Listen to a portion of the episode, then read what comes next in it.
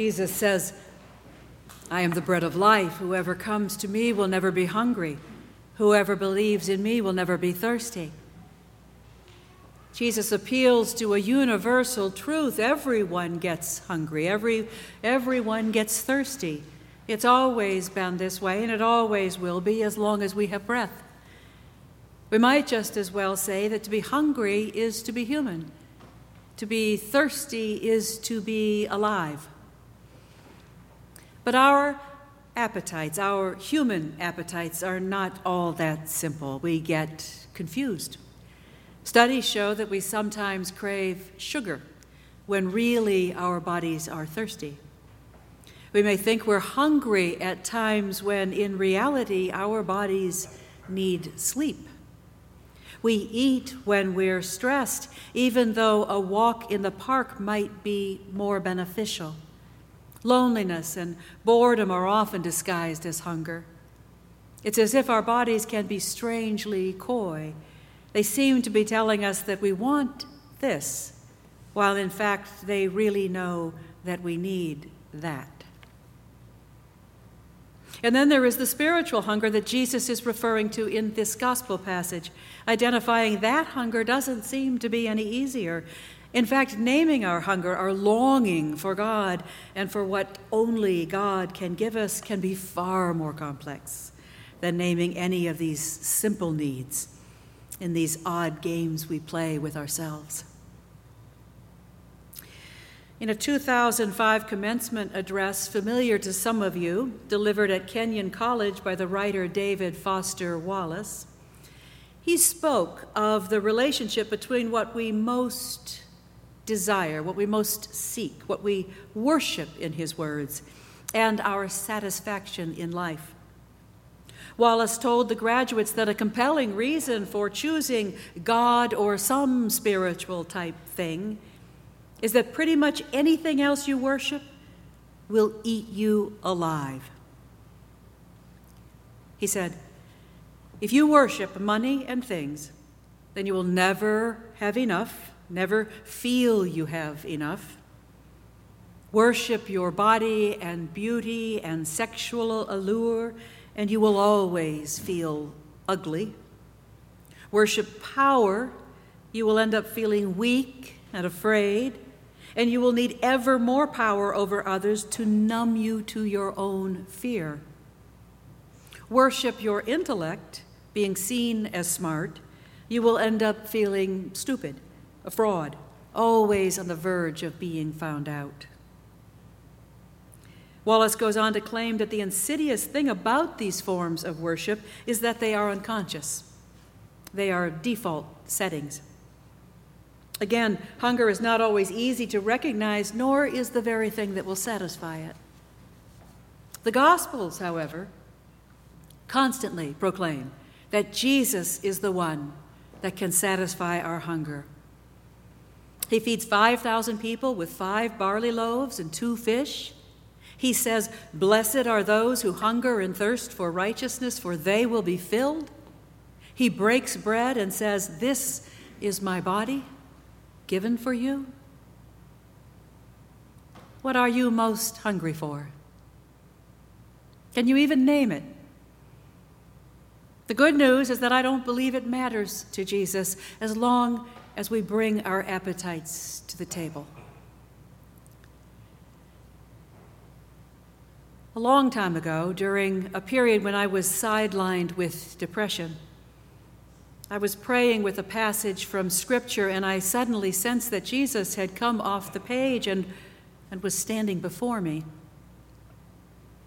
I couldn't see him, but I could sense his real presence, and I somehow understood he was asking me what he might do for me, what I needed to get through this most difficult time. I didn't know how to answer his question. Only then did I realize I had no idea what I needed, what I was hungry for. I had no language for the emptiness that was swallowing me whole. The more patient the presence became, the more embarrassed I became. This was Jesus, after all. And so, in a panic, I came up with something I thought sounded pretty good, something that sounded like what a good person ought to want Jesus. I want eyes to see you, a heart to know you, and hands to serve you. And with those words, the healing presence became a sorrowful one seeming to grieve that I had not responded honestly, intimately, vulnerably. My pretentious response left me feeling humiliated before God, and I wanted so much to be left alone. I responded with anger. To answer truthfully would require looking into a terrifying void at the center of my own life. I would have to name a hunger that was eating me alive. I didn't want to do that. I was frightened. And so I growled at the presence. Unless you grant me the confidence of your love, I will not look. With that, the presence left. At first, I thought I had run Jesus off with my anger, but then I realized he had done what he had come to do. He had fed my deepest hunger, he had given me the confidence of God's love. I don't believe Jesus cares what we're hungry for so much is that we allow him to feed us with the bread of life. He fed the crowd with bread and fish because of their empty stomachs. He searches out the emptiness in each of us in order to meet each of us in our deepest need. If you are hungry for a morsel of bread, come to the table. If you are hungry for forgiveness, come to the table.